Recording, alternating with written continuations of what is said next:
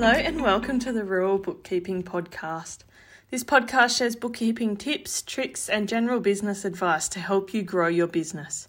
In case we haven't met, my name is Emily Cinderberry. I'm a rural bookkeeper, business improvement specialist, mum, and farmer. I live on a property north of Condobolin in central west New South Wales, and I'm passionate about supporting rural small businesses. Let's dive into today's episode.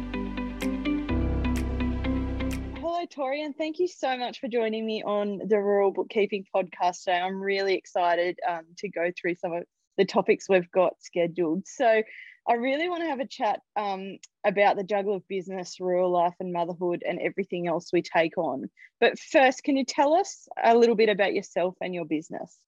Yeah, so I am so excited to be here today. So thank you for having me. I am the rural business coach. So I work with rural and regional women across the country to discover flexibility and freedom that comes with self employment. And I have been doing this kind of coaching for, oh gosh, I guess almost four years now. And it is my absolute favorite thing in the world. You might notice I have a little bit of an accent. I am originally from Texas and I had a whole movie story, Hollywood romance of stopping a plane to run off with my Aussie farmer. And I found myself in the wheat belt of Western Australia with my business and my husband and two little boys. I love that. And I um, have been following, following you very closely for a little while now and um, resonate very highly with everything you're doing. And I think a lot of our listeners um, are rural and regional women who are just like us, you know, trying to juggle motherhood, business, rural life, and everything else. So um, I'm really excited for our chat um, to dive in and hopefully uh, all our listeners can gain something too. So, um, what tips have you got for us to better manage the juggle? Yeah, definitely. So, with my first son, I did not realize how valuable support is and that when people say hey let me let me help you they actually mean they're they're willing to support you so i think my first my first tip is accept the help. Like, just accept it when someone says, I'm running to town. Can I bring you milk? The answer should always be yes. Uh, I love that. It should um, always. I'm, yeah, slowly learning that with a uh, three and a half, half month old baby. So um yeah, I'm learning to say yes as well. yeah, it should all you always need the milk, you always need the bread and someone else can do that because even now like loading two kids, my my boys are 4 months and 14 months and loading them into the car just to run to town to get milk is the biggest pain and I have to do it, but if someone else is going to do it for me, yes, please. So I think when, especially in small country towns, like if someone's willing to do the work and support you, then then say absolutely 100% yes. Um, and if you are thinking about like support in general, support is is the biggest commodity I think, especially as um, a working mother or mother juggling um, lifestyle and and business and kids and there's just so much but support is is such a resource. So for me support looks like having um, i have a health coach who keeps me accountable for um, everything you know we do blood work we do all sorts of things and it's all online and it's fantastic. So i have a health coach. I have a cleaner who comes in and she comes every week and she is just an absolute gift from god and i love her. I have a business coach who keeps me on track for for my business and then I have all the women that I work with which are my clients and just working with them it is an element of support which is crazy in itself but I think surrounding yourself with really good people can help you just manage the juggle because it's managing that mental load that we all carry. Yeah, I think that's um, something like really important to have that network around us and um, something I'm definitely learning, but about about accepting that support, like you say, from all those different things to help you get ahead. I guess like um, the way to grow is by by getting support, isn't it? Whether it's yeah. in business or life or or anything. Yeah, absolutely. Especially because we're time poor. Like I don't want to spend and it takes me hours to get anywhere you know it takes me two hours to go into the city if i want to go to the city um eh, because we're time poor like i've got to maximize the time that i have and i don't want to spend it doing things that i don't love like cleaning so that's why i have a cleaner awesome i love that but yeah. So i think um any other top tips you've got just on that that topic before we move on to yeah so marketing? I guess uh, with managing the juggle, the other kind of tip that I've got is figure out early on as early on in the in your business as you can what your priorities are going to be and ensure that everything that you're doing is aligned to uh, to you uh, you know just the other day i got asked to quote something that was completely out of alignment and I walked around for four days with this kind of extra addition to my mental load of this thing that I had to quote. And then I realized it's so out of alignment with who I am and what I want to do. And so the answer is no, I'm not even going to take the time to quote it because it, it's just so out of alignment. So I think when you're thinking about managing the juggle, if you can do things that are really aligned to your overall goals, your overall values, it helps make everything a lot easier yeah i think that's really important and i've um this is also another area that i've really been working on hard lately because i was um, and i think a lot of us are typically those people um, where we just say yes to not everything but most things. Um, and I, I've really found myself that having those goals um, and knowing exactly, you know, what your purpose is and what you're aiming for helps to get rid of those time wasters and like you say things that aren't in alignment. Um, so you don't spend four days walking around thinking about it when you realize then it's actually really not what you want to do and it's just wasting your time and mental space so i think that's something we can all work on to improve because it will all help us yeah, definitely. And I think the more we can minimize our mental load, the easier the juggle is. For sure. really important, I think. cool. So now let's uh, dig a little bit more into the marketing side of business because I know as well that that is um, one area of your expertise. So can you explain the importance of having a strong online presence even out in the country? Well, I think that we just need to realize that in 2022 that we have the opportunity to really be more than a geographical business. You know, we have more opportunities than what our location presents us. And so I think even if you're a brick and mortar store or you're an online business, I think having an online presence is absolutely essential because for a few reasons. One, it allows greater growth by having that greater visibility. So it allows you to have a larger stream of customers come in if you are a brick and mortar store, it might open you up to the opportunity to bring in tourism or people that are passing through, traveling through. You know, I travel through tons of small country towns to go to other small country towns.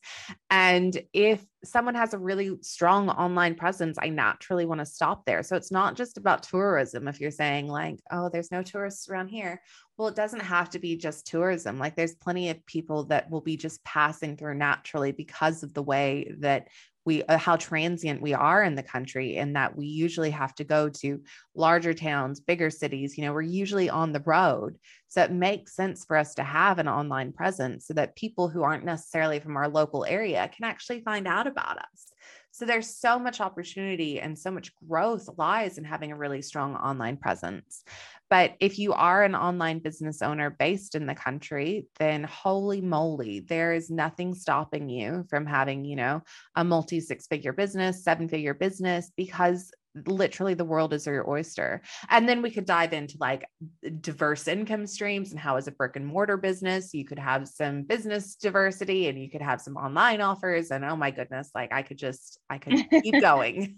yeah, no, I love that. And I think it was really evident, um, particularly through early COVID stages um, and and particularly like the buy from the bush movement it was really clear which businesses out in the bush and like you say those remote towns i can think of quite a few businesses that really stand out and I can name off the top of my head because I've seen them online. Whereas I probably wouldn't have known they existed um, in those towns before before I'd seen their online presence. So, and definitely next time, if I was ever going that way through those places, I would stop um, just because I've seen them online. So I think um, it, it does really highlight the ones that do have that online presence and that um, have they have been able to grow more because of that. So I think it's really important if you're looking for growth um, to be in the online space.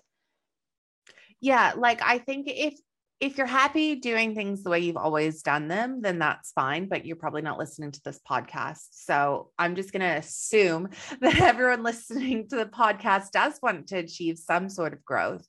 And so I think that that exploring it online is is one of the easiest and lowest cost ways to do it as well because you know it doesn't take that much time and effort to set up a Google My Business for example or to set up your Instagram and start posting.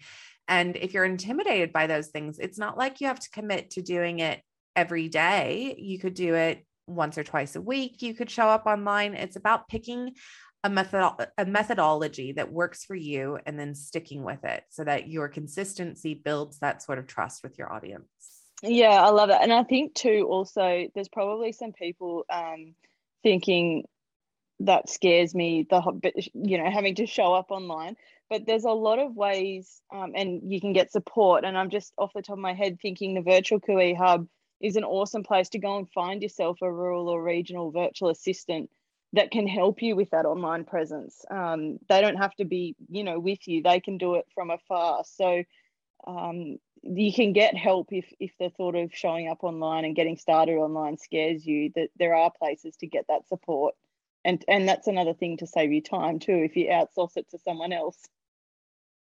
Oh, absolutely. Like I don't know where I would be right now if it wasn't for my my virtual assistant. Like she does so much for me and my business, just not even just from a visibility standpoint, but also just from the accountability of I know if I'm not getting her certain things, then then her work falls behind. And so it's just this lovely natural accountability that comes from working with someone.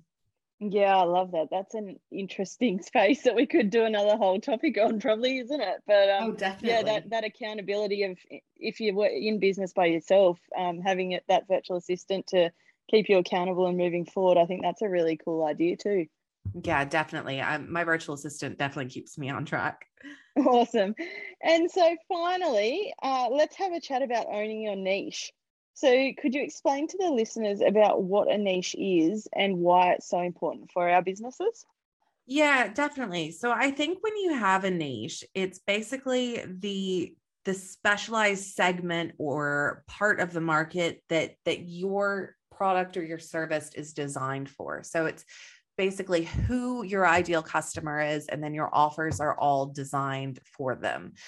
And I think a lot of people, especially if you're, you know, location based and you're location dependent, you might say, you know, I'll work with anyone or anyone is my niche. But there's actually so much power in saying, no, I'm going to be a little bit more specific. So let's say, like, you're a brick and mortar cafe and you'd say, Yep, I want to serve coffee to anybody. But what if you got a little bit more specific and you had, you know, some really uh, you had time for mothers groups to come in and you made it a really welcoming space for like the local women local community.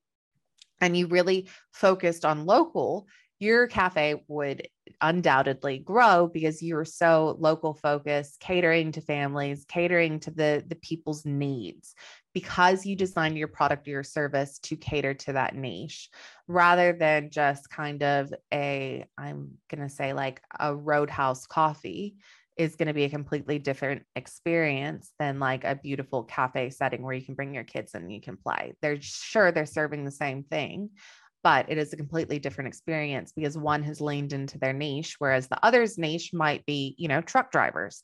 So owning your niche is about designing your products and your services to be extremely aligned to those people that you're serving. And i think growth lies in that niche. You know it your offers and your services if you can uh, create them and curate them for a niche, you're going to have so much more growth rather than just having kind of a blanket offer or a blanket opportunity for someone to work with you. Yeah, I love it. And I think too, just um, relating this also, because I know we've got some farming clients that listen to this podcast. So um, that can even, I, I know um, some farmers often think, oh, that's it's not applicable to me, the online presence and the owning your niche. But really, it is because if you can, um, you know, create your beef to target a certain market, um, you know you you might receive a higher premium. So there is definitely um, benefit across all industries and businesses um, you know whether you are a cafe or a farmer or a you know whatever business um, or if you're fully online i think it all of these principles are applicable right across the board. Absolutely. I think having a niche is not just about the people you serve, but it's also about the offers that you're creating. And so, if you are a premium beef farmer, then it is about um, that whole brand that you've created as well. And I think, too, just tying it back to our first chat about the juggling everything we do, if if we are focusing and really honing in and we're really clear on our niche, that can also um, distract us from those bright, shiny objects that I and plenty of other people tend to um tend to take on. So I think that's a really good way of thinking about it. If you're really clear on your niche and and your services and products and your your audience, it'll it'll stop you adding things to your plate that aren't necessary and targeting all sorts of wild things. Yeah, definitely. It'll keep you focused. Yeah, cool. Any final um, points on those three things before we go into some quick questions? No, I think we covered it pretty well. Awesome. Well, let's kick off. I've got a few quick questions. So, what's your favorite quote? If you love what you sell, all you sell is love. And that is by Jen Sincero. I wouldn't say it's my favorite quote, but it is one of my favorite quotes. Yeah, that's a great one. It, yeah, love in business is important, I think. And when you're not working on your business, where would we find you? At the moment, I am in DIY Tori mode and I am renovating my bathroom. So at the moment, in my bathroom with awesome. Uh, oh, that's exciting. Well, we'll all have to, um, everyone will have to jump on and follow you and you'll have to post this, some updated photos. There will be some before and afters happening on my Instagram for sure. Sounds good. And if you could recommend something for the listeners to read, listen, or watch, what would it be? Ooh, okay. So I'm going to recommend two things. So, one, I just mentioned Jen Sincero. You're a badass at making money. It's one of her books. It's fa- fabulous, fantastic. I absolutely love it. Um, the other is come listen to my podcast if you love podcasts, because you're obviously listening to one. Big Ideas Rural with Tori Kopke. And it's lots of fun. And it I is lots have... of fun. And you've got some great topics that you explore on there. I'm an avid listener of it, I'll have to admit. yes, new podcast every Friday. So it's lots of fun for me to make. Cool. And then, so finally, where can people find and connect with you?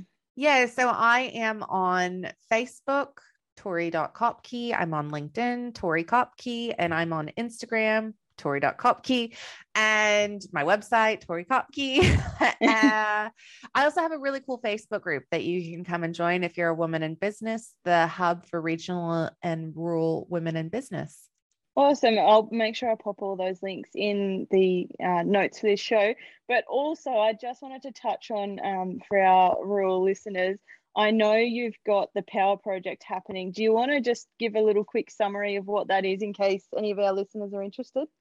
Yeah, definitely. So the Power Project is my group coaching mastermind. And it is a six month container with women from all across the country. We come together to really explore how to maximize the flexibility and freedom and profit of an online business. Awesome. Well, I, will make sure the links are in the notes and um, anyone can jump on and have a look at that. So thanks so much for joining me today, Tori. It's been great. Thank you. It's been awesome. Thank you for listening to the Rural Bookkeeping Podcast, hosted by Emily Cinderberry. If you loved this episode, be sure to subscribe wherever you're listening. And if you're listening on Apple Podcasts, why don't you click on over and leave an honest rating and review? Or take a screenshot and share it on your stories and tag us at EJS Business Services. Thanks for listening.